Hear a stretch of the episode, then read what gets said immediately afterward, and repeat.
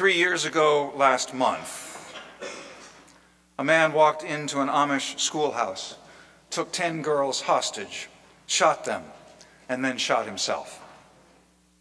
The gunman and five of the girls died. The girls who died were Naomi Rose Ebersol, age seven, Anna Mae Stoltzfus, 12, Marianne Fisher, 13, Mary Liz Miller, 8, and her sister, Lena Miller, 7. The gunman, Charles Carl Roberts IV, was a 32 year old milkman with a wife and three daughters. In a note he left for them, he wrote of his self hatred, his anguish over the death of his fourth daughter in infancy, and his molestation of young relatives in the past. Inured to violence as we have become, these killings shocked us. But perhaps even more shocking was the response of the Amish community forgiveness. They offered to pay for the murderer's funeral, which they respectfully attended. They offered to pay for counseling for his family. They insisted that any funds raised be shared with his family. As he stood over the body of his 13 year old granddaughter, an Amish patriarch told the children in his family, We must not think evil of this man. Many of us marveled at a faith so deep as to allow, indeed to command, forgiveness of such brutality. Others were offended. In his Boston Globe column, Jeff Jacoby declared that hatred is not always wrong and forgiveness is not always deserved. If anything deserves to be hated, surely it is the pitiless murder of innocents. I wish the Amish well, Jacoby wrote, but I would not want to be like them, reacting to terrible crimes with dispassion and absolution. Let those who love the Lord hate evil, the psalmist writes. The murder of the Amish girls was a deeply hateful evil. There is nothing godly about pretending it wasn't. So, which is the appropriate response? Rage or forgiveness? hatred, or love? Was Charles Roberts a blight on humanity or a good man bearing horrible emotional wounds? Why does it have to be either or? Why not both and? America is the greatest country on earth. America is the worst country on earth. The Bible teaches hatred. The Bible teaches love. Human beings are beautiful. Human beings are ugly. I love my kids. My kids drive me crazy. I want to simplify my life. I want more stuff. This congregation is full of generous, caring people. This congregation is full of know it alls who constantly annoy each other. Fred is a wonderful minister. Fred is a jerk.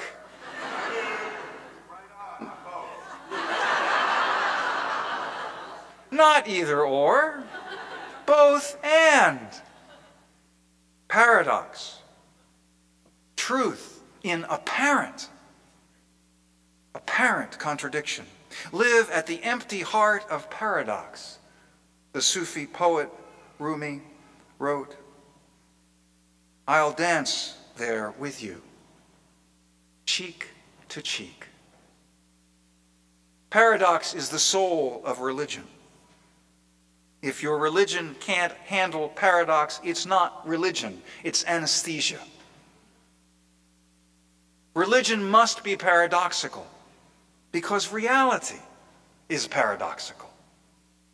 According to quantum physics, subatomic matter behaves like a wave and like a particle at the same time.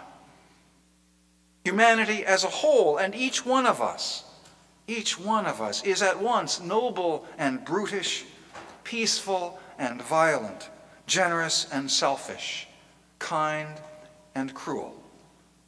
We are separate from nature and part of nature. We are separate from God and part of God. We are perfect and flawed, saved and damned, already broken and already whole. Yes, the Psalms of David, sung and celebrated by Jews and Christians and Muslims, say, Let those who love the Lord hate evil. But they also say, Blessed is he whose transgression is forgiven. Two months ago, Jews observed Yom Kippur, the Day of Atonement, when forgiveness is offered and received. Jews understand paradox. The great Yiddish writer Shalom Aleichem told the story of two men deadlocked in argument. They bring their dispute to the local rabbi. After listening to the first man's long complaint against the other, the rabbi says, You are right. When he hears the second man's impassioned rebuttal, the rabbi says, You are right. The rabbi's wife, overhearing, protests, They can't both be right. The rabbi turns to his wife and says, You know, you too are right.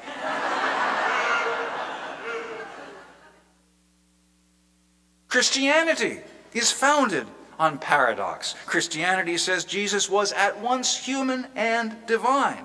That God is at once Father, Son, and Holy Spirit. That communion, bread, and wine is not just bread and wine, but also the body and blood of Jesus Christ. How often should I forgive? Peter asks Jesus. As many as seven times? Jesus answers, Not seven times, but I tell you, 77 times.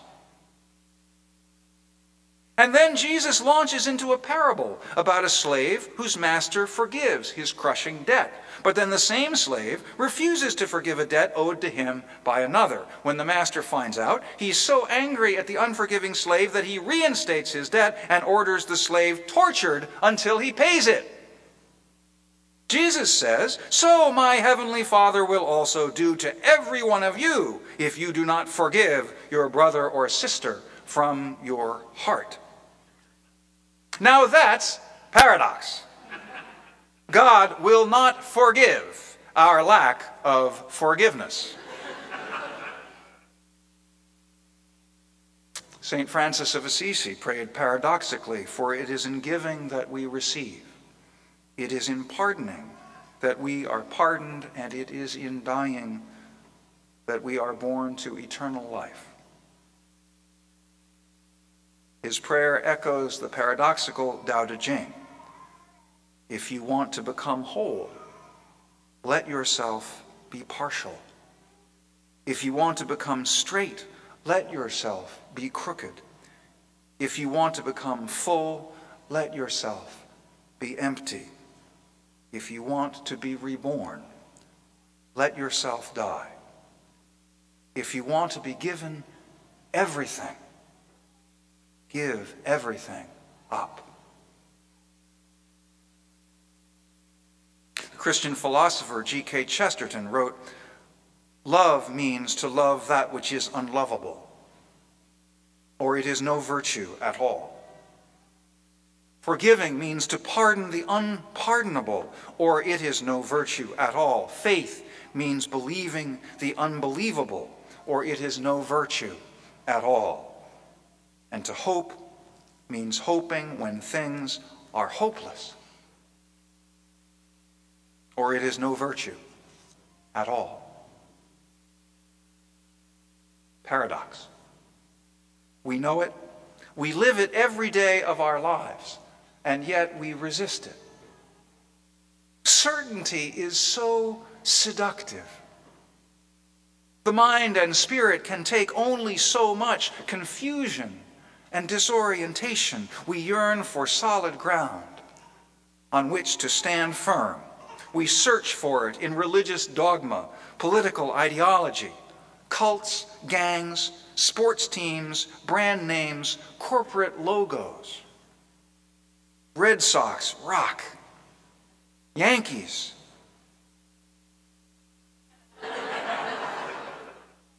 Do something else. Barack Obama is the Messiah. Rush Limbaugh is the Antichrist. Or vice versa. I'm a product of my conditioning. I am fully responsible for everything I do. We should celebrate diversity. We should treat everyone the same. Race does not exist. Race is crucial. It's all about race. It's all about class. It's all about gender. It's all about sexual orientation. It's all about age. It's all about physical ability. It's all about God. Not either or. Both and. Nowhere is paradox more important than in contemplating the ultimate mystery, sometimes called divine. Why dost thou prate of God? demanded Meister Eckhart, the 14th century mystic. Whatever thou sayest of him is untrue. Because God transcends language, language always fails in describing God. We can only hint at the divine indirectly through contradiction, misdirection, and metaphor. As Christian theologian Sally McFague reminds us, all theology is metaphor. And metaphor is always paradoxical. Something is and is not the metaphor we use to describe it. When we say love is a drug, and football is war, and politics is a horse race, we're saying that each of these things is and is not what we've just called it. And so it is with God the Father, Mother, Spirit, friend, eagle, tree, ocean, universe. Is, is not. Both and. Nicholas of Cusa, the 15th century Catholic cardinal, mathematician, and astronomer, wrote that in seeking God, I observe how needful it is for me to enter the darkness and to admit the coincidence of opposites beyond all the grasp of reason, and there to seek the truth where impossibility meeteth us. Unitarian Universalism, I am proud and chagrined to say, is full of paradox. We are a religion without a creed, a faith without agreement that God even exists, an elite that champions democracy. We affirm the inherent worth and dignity of every person and respect for the interdependent web of all existence, of which we are a part. We insist upon compassion and justice.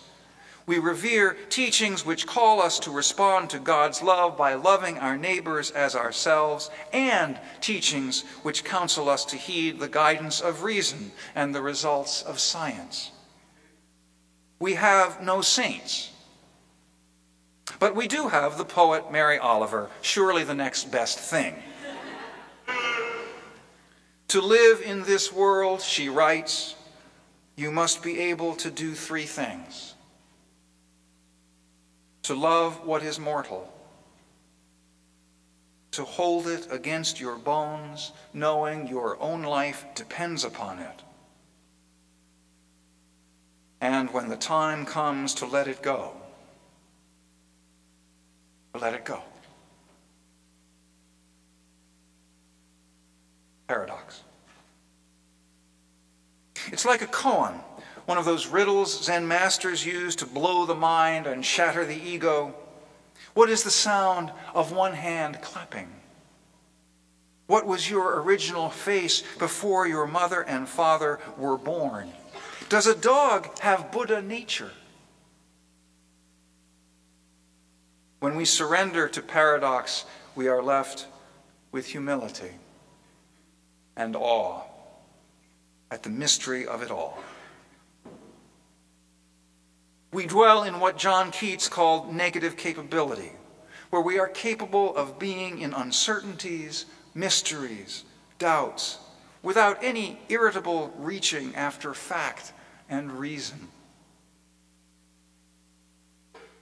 Appreciating paradox does not incapacitate.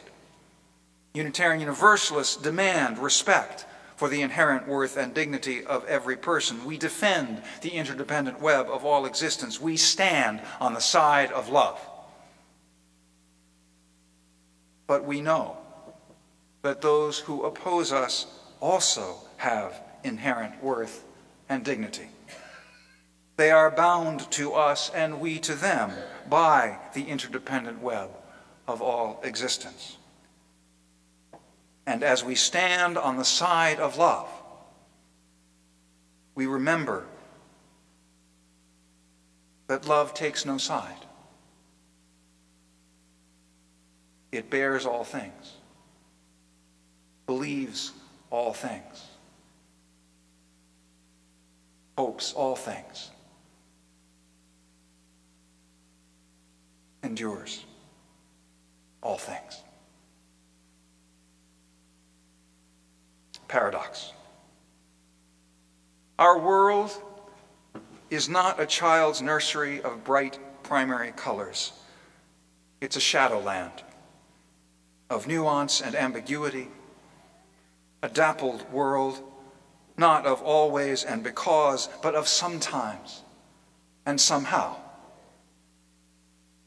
And therein lies its tragic, unutterable beauty. In the summer of 1877, the year he was ordained a Jesuit priest, Gerard Manley Hopkins composed a curtal sonnet, an abbreviated sonnet form of his own invention. He called this one Pied Beauty.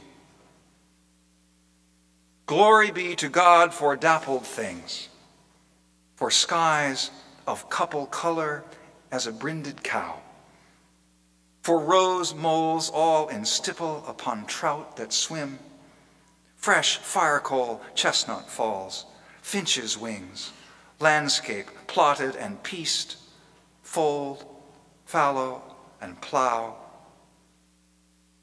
And all trades their gear and tackle and trim, all things counter, original, spare, strange.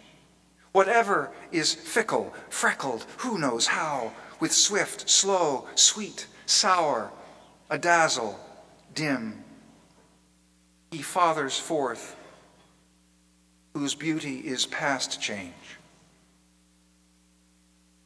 Praise him.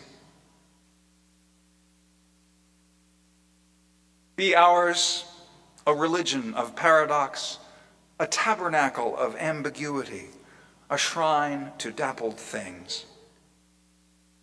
For we see through a glass darkly.